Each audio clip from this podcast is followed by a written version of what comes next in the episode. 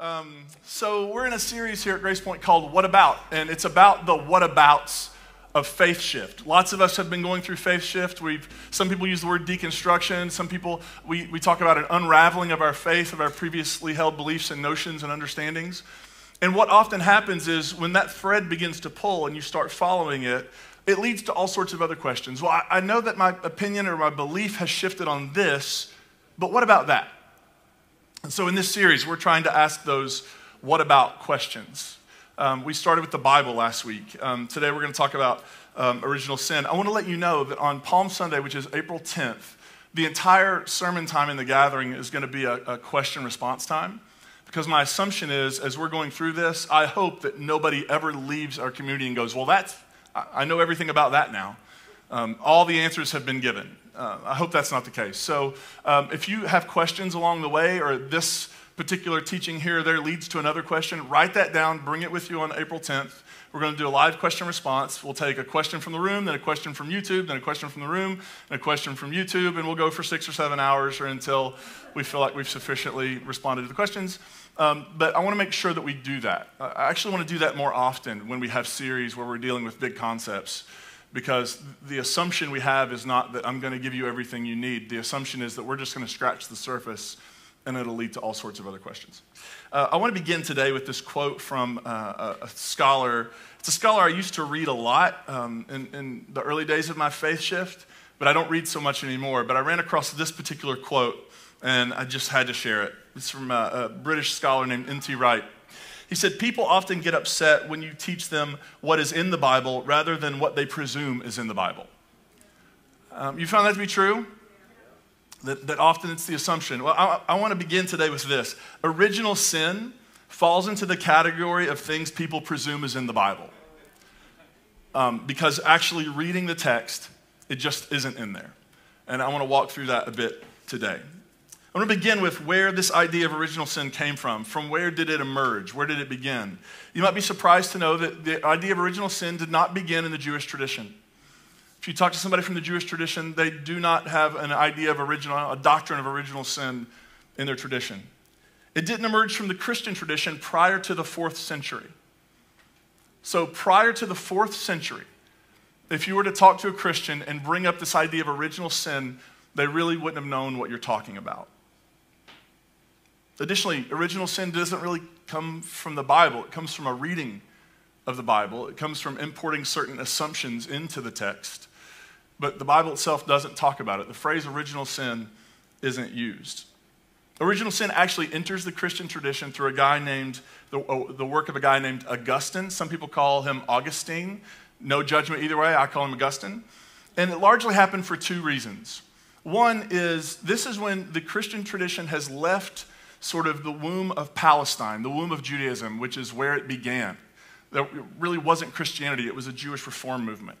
And as it spreads into the Greco Roman world, it starts bumping up against Greco Roman ideas. And you have to think about this Judaism is a religion of the East, uh, Greco Roman philosophy is Western.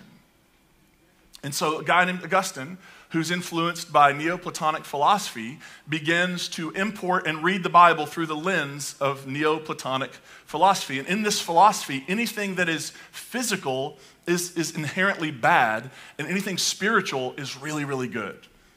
Right? So anything that might have, I don't know, flesh, bones, blood, synapses, cells, anything like that, it's, it's bad, but there's a spiritual thing, entity, reality that's good. And so that begins to be read into the scripture. Also, Augustine had lived quite the life, um, and he was pretty uh, struggling with a lot of guilt and shame, particularly around his sexual escapades before he became a Christian.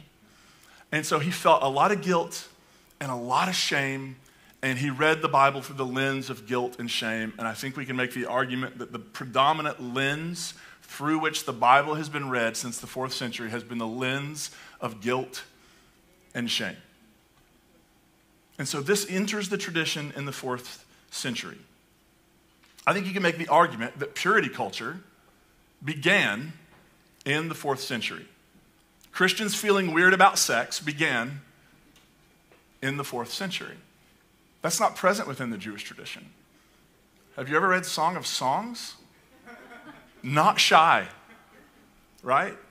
And yet something begins. That those of us who grew up in the purity culture of the 70s and 80s and 90s and early 2000s, and it still goes on today, all that guilt and shame around human sexuality that was piled onto us did not happen in a vacuum.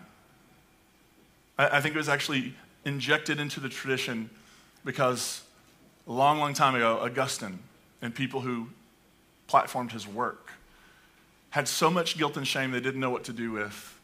And so they assumed this must be the lens. And they injected that into our tradition, and we've been dealing with it ever since. If you're new uh, to the Christian tradition and you don't know what original sin is, I might want to just invite you to leave. I don't want to do this to you. like, I feel like I'm giving you information you don't need. Um, so if you want to like save yourself, if everybody runs out right now, I'll just assume like we're better off without this. But if you don't know what original sin is, it's this idea that because of the sin of the first people, Adam and Eve in the Garden of Eden, um, and it's known as the fall, right? This idea that these first humans were perfect, they were perfection, and then they chose to sin against God by disobeying God. They ate the fruit of the tree of the knowledge of good and evil, and in that moment, their eyes were opened, they fell from perfection, and then they were separated from God, no longer connected to God, right? And not only that, but because of that sin, they physically pass that sin, that original sin, down the line to every human being. Right? So that, that's essentially it. Every human being who's ever lived since Adam and Eve have been born sinful because of the sin of Adam and Eve in the Garden of Eden, and they passed it down biologically to every human being who ever lived. Here's the problem none of that's in the Bible. It, it, it just isn't. And original sin has left quite the legacy in human history. It's left a legacy of guilt and shame. Right? Anybody told that you were born totally depraved? Anybody told that there was nothing good in you? Anybody ever been made to feel unworthy? Anybody ever said something like this to you? Maybe you've said it as, I'm just lucky that God loves me anyway. I'm just terrible and God loves me. Who wants to be loved anyway? It's like, you're awful. I love you anyway, but you're pretty terrible. Who wants to be loved in spite of them? Right? There's this guilt and shame. It, it's transformed what it meant to be a human being, it, it's made humanity bad. How many of you have ever said the phrase, I'm only human? And you don't say it when everything's going right, right? You say it when you've completely blundered it. Well, what do you expect? I'm only human. If the bar is here, it's too high because I'm only human. You should expect terrible things from me because I'm only human. Think about what it's done to human relationships. A specific kind of reading of this story has made human relationships all but impossible. It's created power dynamics in human relationships that weren't intended to exist. It's given misogyny a platform, made it seem like it was God's will. Right? It's completely wrecked human relationships. It, in original sin, introduced the idea that unbaptized babies will, if they die before baptism, will go to hell and be tortured. Isn't that just the worst? It's completely demonized sex.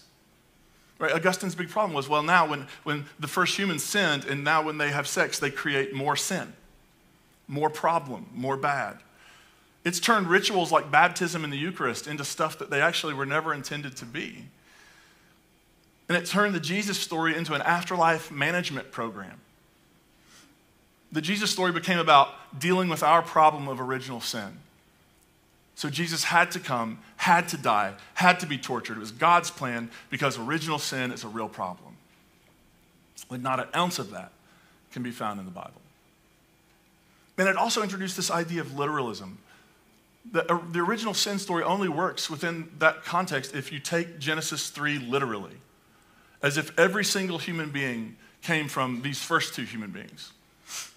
One of my favorite parts, and we're going to talk about the next story that happens in just a minute, but it's when Cain has, no, I should rephrase that. It's not my favorite part when Cain kills his brother Abel. Um, One of my favorite parts is just the first murder, man. No. Um, but when Cain kills his brother Abel and he's being you know, sent east of Eden, he's like, well, what if I bump into other people and they kill me? Have you been following the story? Where did the other people come from? Right? But this literal reading of the text, well, um, this must, all this must be true because this literally happened. And, uh, and actually, it, maybe it didn't literally happen. Maybe the point of the beginning of Genesis is not to give us a step by step how the world came to be or step by step how human came to, be, came to be. Maybe it's trying to speak to the problems we have. Maybe it's trying to explain some of the struggles of humanity. Maybe it's trying to answer those questions we all have, which is like, how, how did we get here? And it's our spiritual ancestors, not trying to give us scientific point of views, but trying to talk about meaning. Because theology doesn't do a very good job at telling us how we got here. Science does a much better job of that. But what science can't really do is talk about why we're here and what it means to be here. That's something theology, I think, can do a beautiful job of. And so all of this original sin business is tied to a reading of the story in Genesis 3, where these human beings eat some fruit and have this experience. Before I sort of recap the story, if you're unfamiliar with it, there's a, a singer songwriter named Dave Bazan. Any Dave Bazan fans? Used to be Pedro the Lion. Any Pedro the Lion fans? Okay, well, this is just for me, but um, he, he, came out with this record called Curse Your Branches, and it was sort of a, a, a leaving faith record. And um, it, it's, I just love it. If you haven't listened to it, it's, it's really worth your time. But he, he has a song on that record called Hard to Be. And listen to the lyrics of that song. You've heard the story, you know how it goes. Once upon a garden, we were lovers with no clothes. Fresh from the soil, we were beautiful and true, in control of our emotions till we ate the poison fruit. And now it's hard to be, hard to be, hard to be a decent human being. Wait just a minute. You expect me to believe that all this misbehaving grew from one enchanted tree? and helpless to fight it, we should all be satisfied with this magical explanation for why the living die and why it's hard to be, hard to be, hard to be a decent human being. Childbirth is painful. We toil to grow our food. Ignorance made us hungry. Information made us no good. Every burden misunderstood. And then at the end, he describes his own sort of leaving of faith. So I swung my tassel to the left side of my cap, knowing after graduation there would be no going, going back and no congratulations from my faithful family some of whom are already fasting to intercede for me because it's hard to be, hard to be, hard to be a decent human being. That story in Genesis 3, I think, is, is actually trying to explain some of our human struggles. But I think to his point, in the way that story has been told, and what original sin kind of does for everybody is it just gives us kind of an excuse. Well, yeah, things are messed up and busted and broken. That's just how things are in the world, right? That's just how it's supposed to be. After all, in the garden, Adam and Eve ate the fruit they were told not to eat. Right? And the drama in this story is the tension is palpable. There are two trees in the garden the tree of life and the tree of the knowledge of good and evil. One, they're free to eat as much of as they would like. One, they're told to stay away from because it would bring death. And then there's a talking snake. Right? A talking snake who slithers into the story, or actually kind of walks on really tiny legs until he gets in trouble, into the story, and convinces the people that actually you won't die if you eat the tree of the knowledge of good and evil. If you eat that fruit, it'll open your eyes and you will see more clearly than you've ever seen. And so they eat the fruit and it opens their eyes and they see more clearly. And the first thing they realize is that they are naked. And we're told before that that they were naked and unashamed. And now they notice their nakedness and all they feel is guilt and shame. And so they run and hide in the bushes and they sew fig leaves up to hide themselves, to hide their shame. They hear God coming to walk in the garden in the cool of the day and they hide from God. And, I love how the story plays out.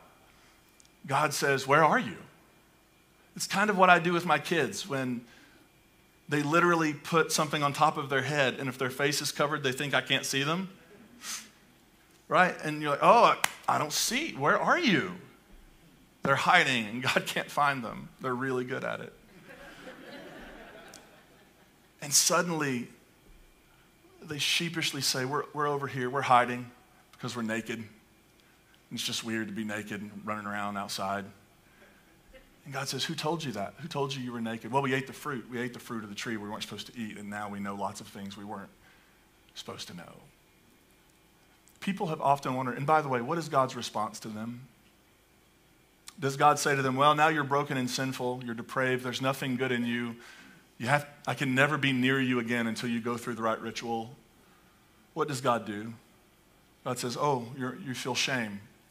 Well, I'll cover that shame. Here, here's some Here's some skins. Put these on. Wear these. Don't want you living ashamed. God's first impulse when these first people do the thing they were told not to do is not to run away from them, to scold them and run away. God's first impulse in this story is beautifully to run to them. And deep within our humanity, we know that that's the right response. If my kids do something I told them not to do and they get hurt, my response is not, well, you're going to have to figure that out on your own because I told you not to, and this is not my problem. What kind of parenting would that be? Maybe there's a time for a conversation. Sure. But the divine doesn't run from our problems. The divine in this story runs to our problems. The divine isn't put off by human vulnerability, the divine is drawn to human vulnerability. And I think part of the problem is uh, two things. One is, did you know in Genesis 3, if you read it in English or in Hebrew, um, there is no mention of the word sin in that chapter. Actually, the very first mention of sin in the Bible happens a chapter later, and we'll look at that in just a second. But then, what, what might it mean to eat from the, the tree of the knowledge of good and evil? What might that mean? Well, what is the knowledge of good and evil? If you have the knowledge of good and evil, you're making decisions about who's good and who's evil. It's essentially judgment, right? The tree of the knowledge of good and evil is the ability to make judgments about other people. And when you begin making judgments about other people, who's good, who's bad, who uh, should be rewarded, who should be punished, you suddenly get to the point where you're making decisions about people like this who gets to live and who gets to die right? It's judgment. By the way, why is it that after eating this fruit, their eyes are open and they realize they're naked and they hide? Because when you're in a judgmental setting, vulnerability is scary. Very few people walk up to a group full of new people and go, I'm just going to tell you all of my deep, dark secrets and all of my life story right now, and then I would love for you to give me your feedback. right? That's not how we do it. It takes a while to be vulnerable with people. It takes a while to be vulnerable because, I mean, it's the thing like when you walk into middle school, the lunchroom, the very first day of school, that terror is real because you know everybody's looking at you.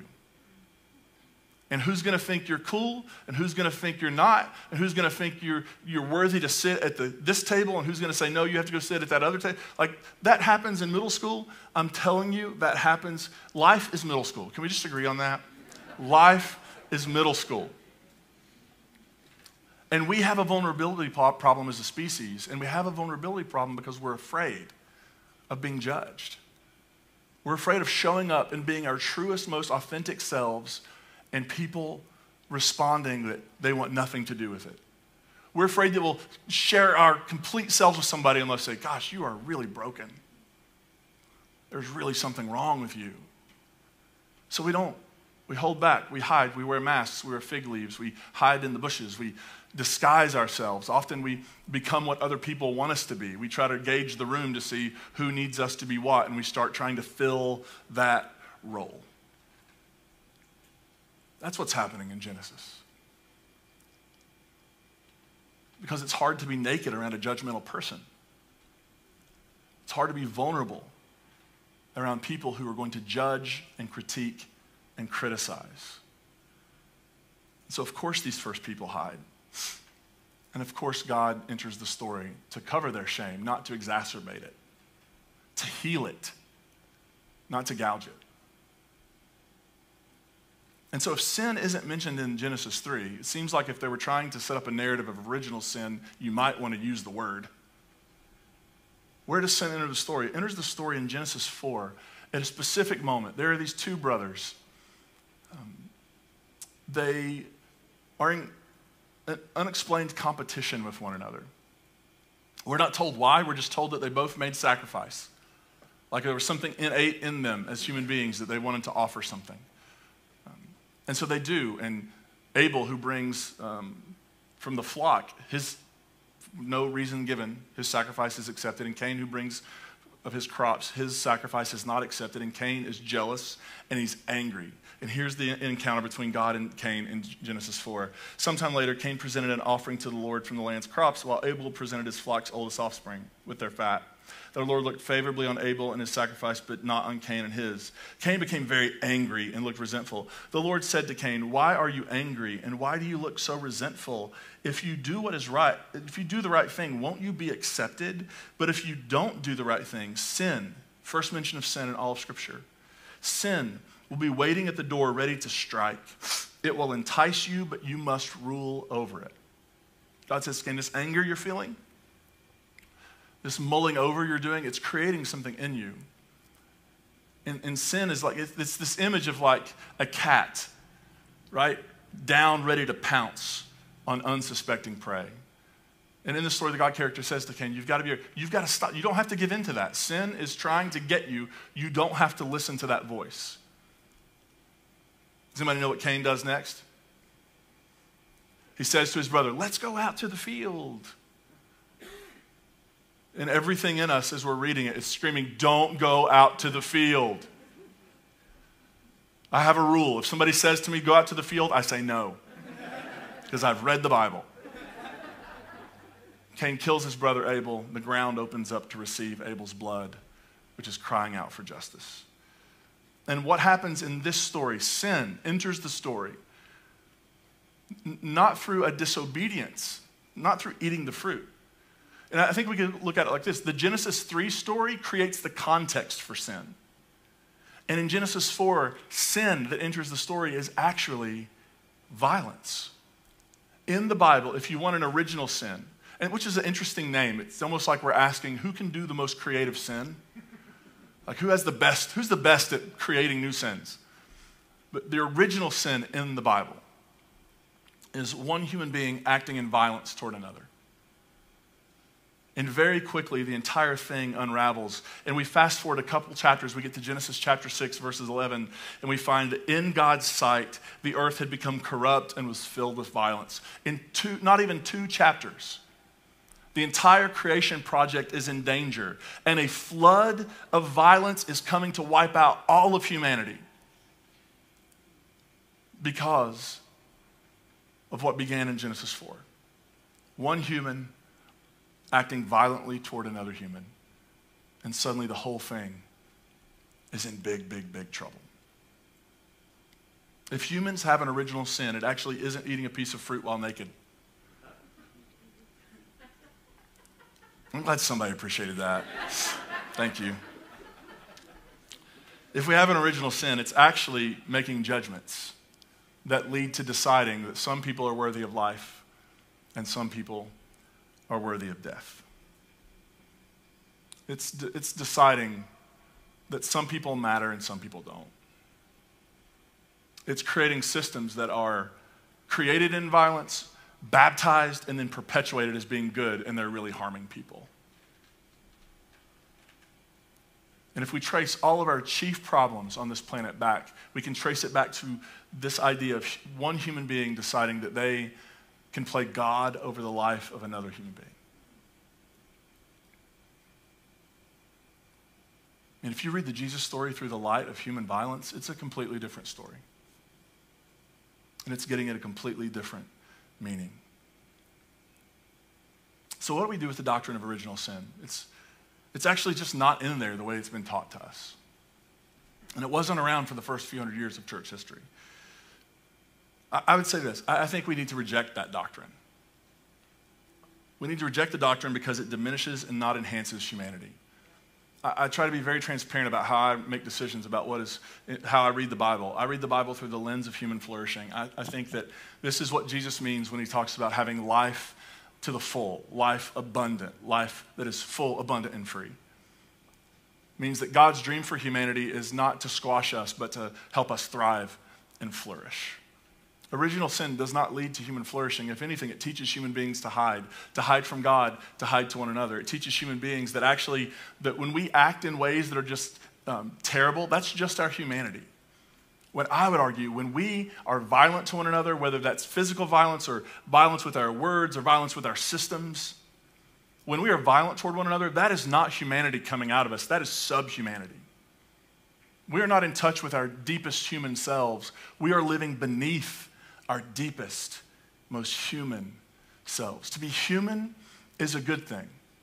Actually, in the Genesis uh, creation story, um, the previous story in chapter 1, two, uh, in the beginning of 2, when God creates human beings, God actually, at the end, creates human beings and says, This is very good. And I don't think anything changed God's mind about that that to be human is to be good. To be human is to be a good thing. And then, second, I think we reject it because it's just really bad theology.